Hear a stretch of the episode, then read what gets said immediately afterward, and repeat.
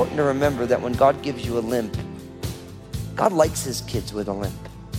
Why? Because when God gives us a limp, he also changes our names. There's something about the breaking and humbling process that God can do a fresh work. And so this name Israel, it became the name for the people of God, that they were those who've been governed by God, those who are ruled by God. Do you have a limp? It may be a physical one, it may be an emotional or mental one. Maybe somewhere along the line, as you pursued real life with Jesus, you received an injury, a limp like Jacob's. Pastor Daniel has a word of encouragement for you today. In the process of being humbled and broken, God is able to do a new work in you. He's able to give you a new name. Whatever it was that you were, God now gets to tell you who you are now. Here's Pastor Daniel in Deuteronomy chapter 6 as he continues his message, The Greatest Commandment.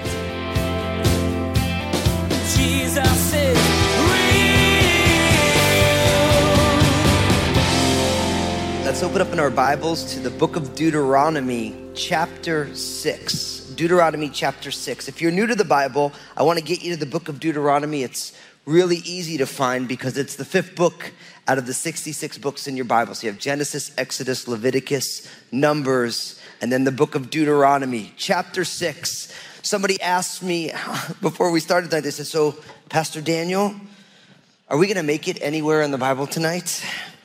And I joyfully said, I'm not sure. Because really, I want to focus tonight on Deuteronomy chapter 6, verses 4 to 9. This section, when they asked Jesus what the greatest commandment was, Jesus quoted the beginning of this section. So it's amazing because people all the time they say, oh, well, you know, there's 10 commandments in the Bible. No, there's actually 613 commandments, right? There's the big 10. The 10 commandments are unique because they were given by God to Moses on Mount Sinai, right? But if you read the whole of the law, there's 613 laws. And I like to say that in a lot of ways, 613 laws is a lot like IRS tax code. You just want to bake that thing down to TurboTax or something, you know? You just need to press a couple buttons and get the right. I'm not knocking those of you who are CPAs. I, you know, I don't want to, but you know what I mean? It's like, it's a lot of information. So can we break this thing down to what's the most important thing? And so they asked Jesus that. And then writings of rabbis, which I wouldn't recommend unless you have extra reading time on your hand. I think you should read the Bible.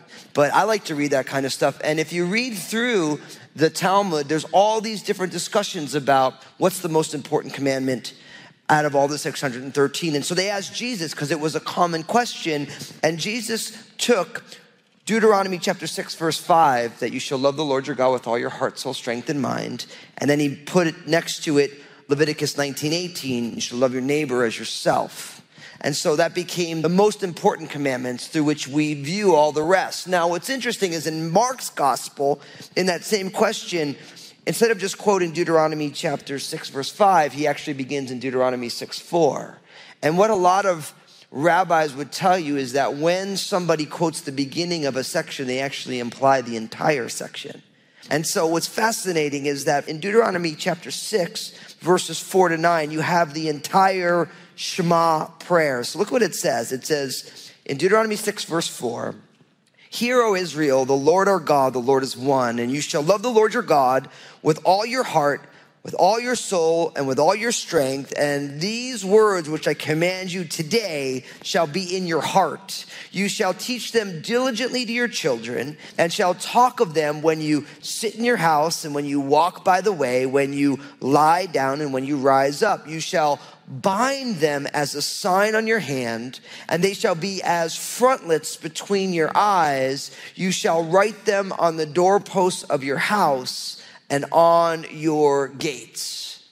So, this is the entire Shema encouragement and prayer. Now, I spent some time looking at verse 4 a few weeks ago.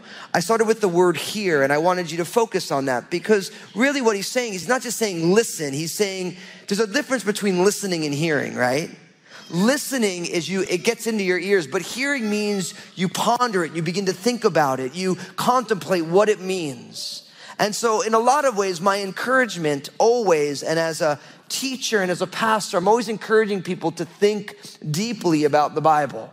One of the biggest issues I think we have today is that many believers aren't like the Bereans. Remember in Acts chapter 17, verse 11, we get this reality where it says that the Bereans were more fair minded or sober minded than the believers in Thessalonica because they searched the scriptures diligently to see if these things are so.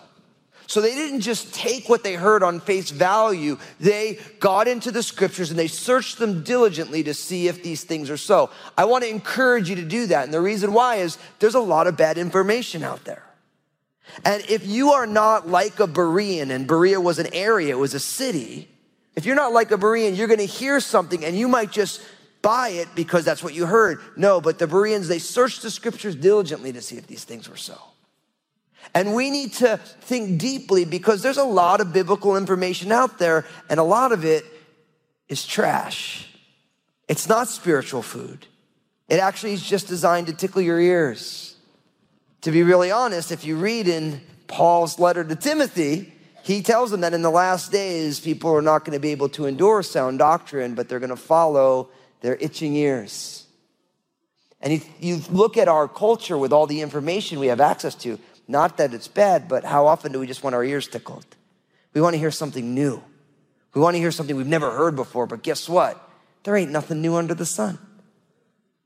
That's what the Bible says. There's nothing. We need to hear the old things over and over and over again until it makes it down into out of our brains and that 18 inch journey into our hearts and then that even harder journey out into our hands and our feet and out our mouths. We don't need to hear new things. We need to hear old things. So that idea of hearing Shema in the Hebrew, it implies the need to ponder and contemplate. And, you know, in the Bible, the word meditate doesn't mean to clear your brain out and think about nothing. It means to chew on something to get all the nourishment out of it. That's what the word literally means. And so it talks in Psalm number one about the man who's blessed because he meditates in the law of the Lord. Right? And so the idea is you need to keep chewing on it and get all the nourishment out of it. And in some ways, taking a nice slow journey through the Bible midweek here, we're doing that. We're trying to chew on this stuff and see what's in there. So it begins with hearing, and then it says, Hear, O Israel, the Lord our God, the Lord is one. Now, notice, hear, O Israel. Now, this was, don't forget, Israel was the name that God gave to Jacob. Remember that. Remember, Jacob, the grandson of Abraham, the son of Isaac, the one who all of God's promises was going to flow through, he was a scoundrel. If you were back with us back a million years ago when we were in the book of Genesis, we saw how shady Jacob was.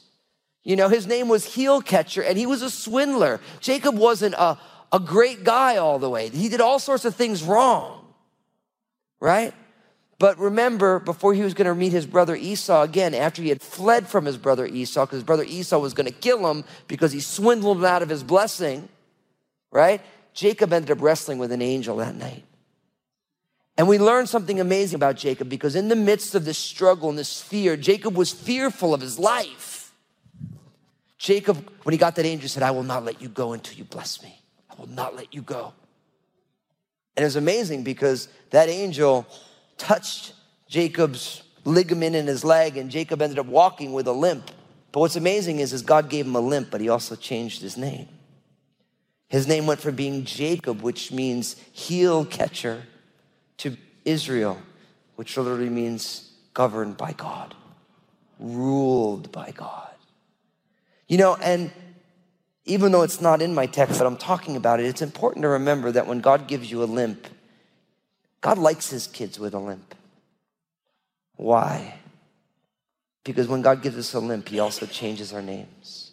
There's something about the breaking and humbling process that God can do a fresh work. And so this name Israel, it became the name for the people of God, that they were those who've been governed by God, those who were ruled by God.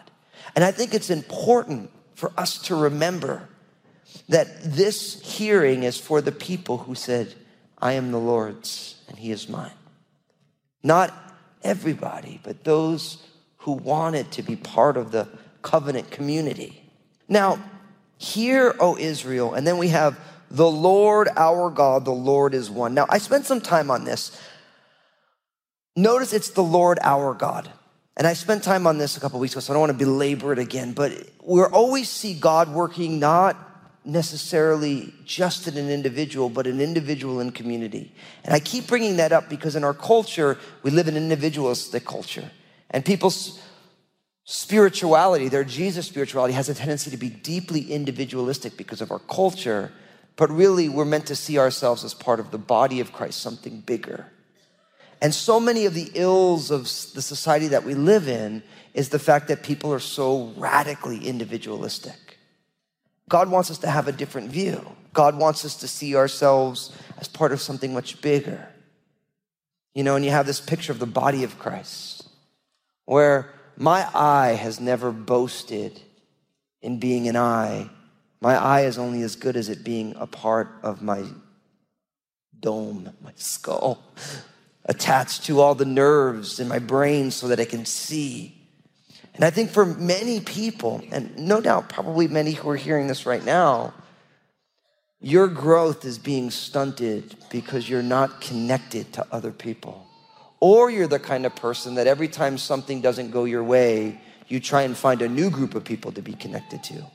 Which, what I've learned is that the downside of having a million different churches is that every time something goes on you don't like, you leave the growing opportunity to find greener pastures but if you keep finding yourself needing greener pastures, the issue isn't the church. The issue is that you need to grow, and God wants you to grow, and you're not willing to grow. So you're always looking for another place so you don't have to grow. And that's what happens in a community. You have to figure out how to work it out. And God wants it that way because God knows, isn't it true that sometimes the lessons we want to learn, we really don't want to learn them? We'd rather not learn them. We'd rather blame somebody else than say, maybe I'm not loving so good right now. Maybe the forgiveness that Jesus has given me, I need to pass along. Maybe I need to look in my own heart rather than looking at someone else's flaws. Don't all those things kind of sound kind of biblical? Yeah. And so for the children of Israel, they had to deal with it in community, and it's the Lord our God. And I talked about this a couple weeks ago about the different names of God and the personal name Lord, Yahweh, Elohim, and then that God in his justice, God is the creator, the word Elohim. And so you have all this. The Lord our God, the Lord is one. Now, this idea of the Lord being one speaks to two things it speaks to monotheism and uniqueness. Monotheism and uniqueness. And you say, okay, so monotheism, what does it mean? Mono means what? One, unless you get sick, then mono means you feel lousy for a long time. But that would be mononucleosis. So mono means one, and theism, theos is the Greek word for God, right? And so there's one God. Now, we're used to hearing about one God because it's 3,500 years or 4,000 years after this. But back in the day, there was only one group of monotheistic believers, and that was just the Jewish people. The God who created and sustained everything called this group of people and said, There's not a sun god, and a rat god, and a river god, and a fly god, and a locust god like the Egyptians and the Mesopotamians. We can go down all the list. If you've ever studied ancient history and ancient religions, everybody has a plurality of gods until the children of Israel show up and say, no, no, no. Those are all created things, but there is a creator God who is over all these things. And so when they say the Lord our God, the Lord is one, this was a radical statement. This was completely countercultural in the community in the world that they lived in. But it also speaks of God's uniqueness. And I think that's important because God is completely and utterly unique. We get the word holy from the same concept that God is distinct and completely other. See, the problem with God is that God is not like anybody else. And so we always say that we have to make sure that we don't make the mistake that Friedrich Nietzsche pointed out that God created us in his image and we've been trying to return the favor ever since. See, many of us want to make God in our image. We want God to like what we like. We want him to despise what we despise. We want him to vote for the party that we think we should vote for. Instead of allowing God to change us into his image. And each one of us bears the image of God, but that image is warped because of sin. That's what the Bible teaches. Adam and Eve were created in God's image and according to his likeness, right? Each human being is an image. They, we bear the image of the Creator God, but there's a warping to that image that comes through sin. And you can read about that obviously in Genesis chapter 3 and the whole of the Bible, and every news outlet shows us the warping of the way we view ourselves and the warping of God's image. And Jesus came to die and rise again to restore us to the image and likeness of God. How many of you, since walking with Jesus, has changed in ways you could have never imagined? Because that's what God does. See, we don't want to make God in our image. Because if you think about the things that you value. You look back five years ago, 10 years ago, 20 years ago, you value different things. Our values are changing as we grow and as we have experience. See, God never changes. So rather than us trying to make God in our image, we need to allow God by the Holy Spirit to make us into his image. Right? So God is unique. And what I have learned and what you are learning and what I want to encourage us is to let the unique completely other holy God make us holy as he is holy. And that holiness comes, it's a gift of God's grace through faith in Jesus, but then it plays itself out into our lives with a changed and transformed life. See, you can tell what you value by how you live, not necessarily what you believe. Your beliefs are the best expressed and understood by how you live every day, not by the theological statements that you hold. How many times have you said, I trust in the Lord, and then you freak out about something? The idea is you do trust in the Lord, but when push comes to shove in something that you don't like or understand, you become a functional atheist. You worry and you think that your worrying is going to change the thing. Jesus spoke about this. So when we see our actions, it helps us understand where we're at. And God wants to change us in Christ, and then it changes our actions, it changes the way we live. We start living differently than we did before, we start valuing different things. So we have this idea of the Lord our God, the Lord is one. Now, I also made the point that this word in the Hebrew, this word for one, is the Hebrew word echad, which literally speaks of a compound unity, as opposed to the word yahid, which would have spoken to an absolute unity or singularity. And many scholars would tell you that the doctrine of the Trinity fits perfectly in this phrase, the Lord our God, the Lord is one. If it would have been the word for one been yahid, then all of a sudden you'd have all sorts of issues with the doctrine of the Trinity as it relates to the Shema. And I think I shared it a couple weeks ago. I have a friend who's a rabbi. We went to college together.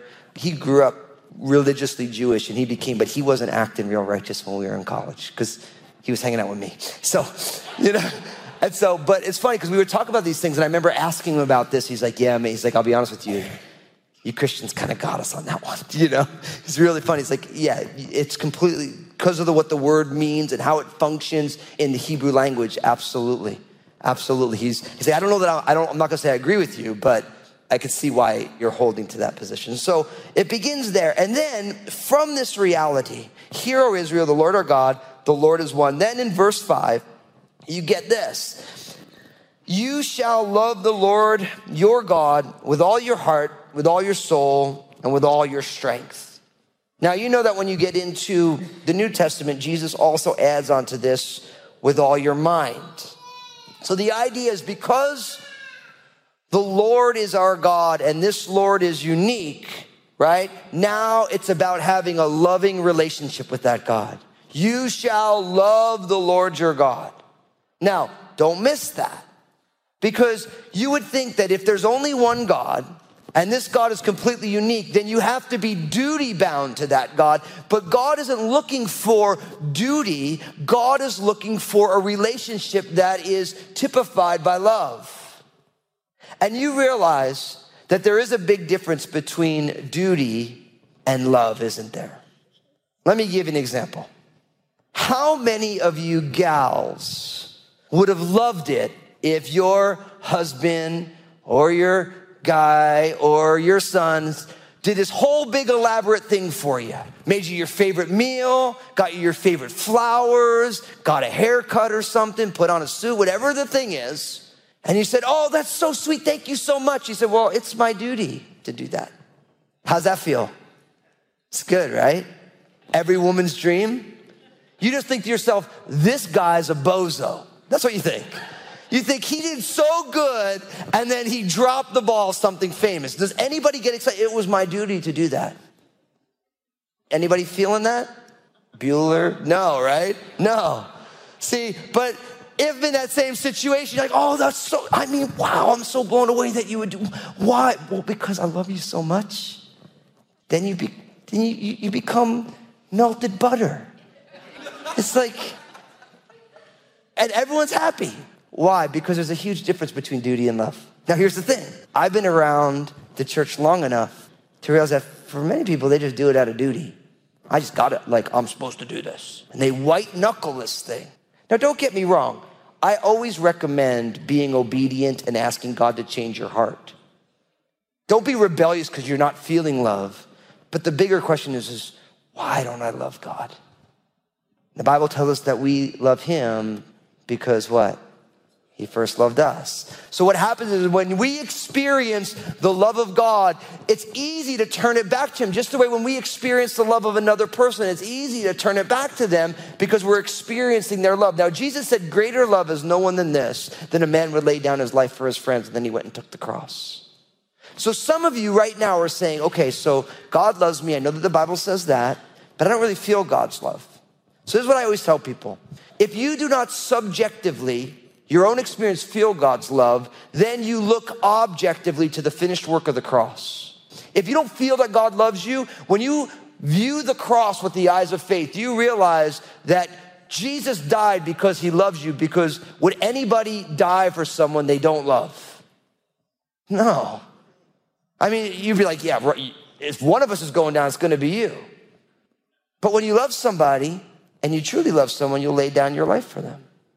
So if you're not feeling God's love, you need to objectively, with the eyes of faith, look at the cross and you will understand that even though you don't feel it, God loves you. And then if you're subjectively feeling God's love, then you're fine because you feel God's love and it's easy then. But God wants us to return love to Him because a real relationship is characterized by love. So God wants a loving relationship. Do you love God? Are you allowing yourself to experience God's love for you? Jesus is real. As Moses prepared the people to go into the land, he reminded them to hear. So often we go through our days speaking and not listening. Pastor Daniel showed us the importance of hearing in today's message. So, are you hearing? Do you listen for the nudge of the Lord as you go through your day? Do you have Scripture memorized so that the Spirit can bring it to your mind in the moments when you need it most? Hey, everybody, Pastor Daniel here. I realize that there are many of you, you're not a born again follower of Jesus. You've never put your faith and trust in Jesus. But as you've been listening, you've been saying to yourself, I want to begin to follow Jesus. I want to help you do that right now. We're going to pray a simple prayer that just acknowledges who Jesus is in your life. Pray this prayer with me. Say, Jesus, I'm giving you my life. Thank you for saving me. I believe in you, your life, your death on the cross, and your resurrection. Forgive me of my sins. Fill me with your Holy Spirit. And I ask it in Jesus' name. Amen. For those of you who just received Jesus as your personal Lord and Savior, I'm so excited for you. I want to help you take your next steps with Him. So pull out your mobile phone, text the word saved to 51400, S A V E D to 51400, and my team will get in touch with you. We want to get some more resources in your hands to help you on this journey. Next time on Jesus is Real Radio, Pastor Daniel will show us what true relationship is. In our relationship with God, He wants us to return love to Him. A real relationship is characterized by love. Pastor Daniel asked the question Do you love God? Next time, Pastor Daniel will ask the question Do you love God? Are you allowing yourself to experience God's love for you? Love flows from the control center of your life, your heart. When we love God, we have a brand new way of being human. You've been listening to Jesus is Real Radio with Pastor Daniel Fusco of Crossroads Community Church. Pastor Daniel will continue teaching through this series called Refresh. Until then, may God bless.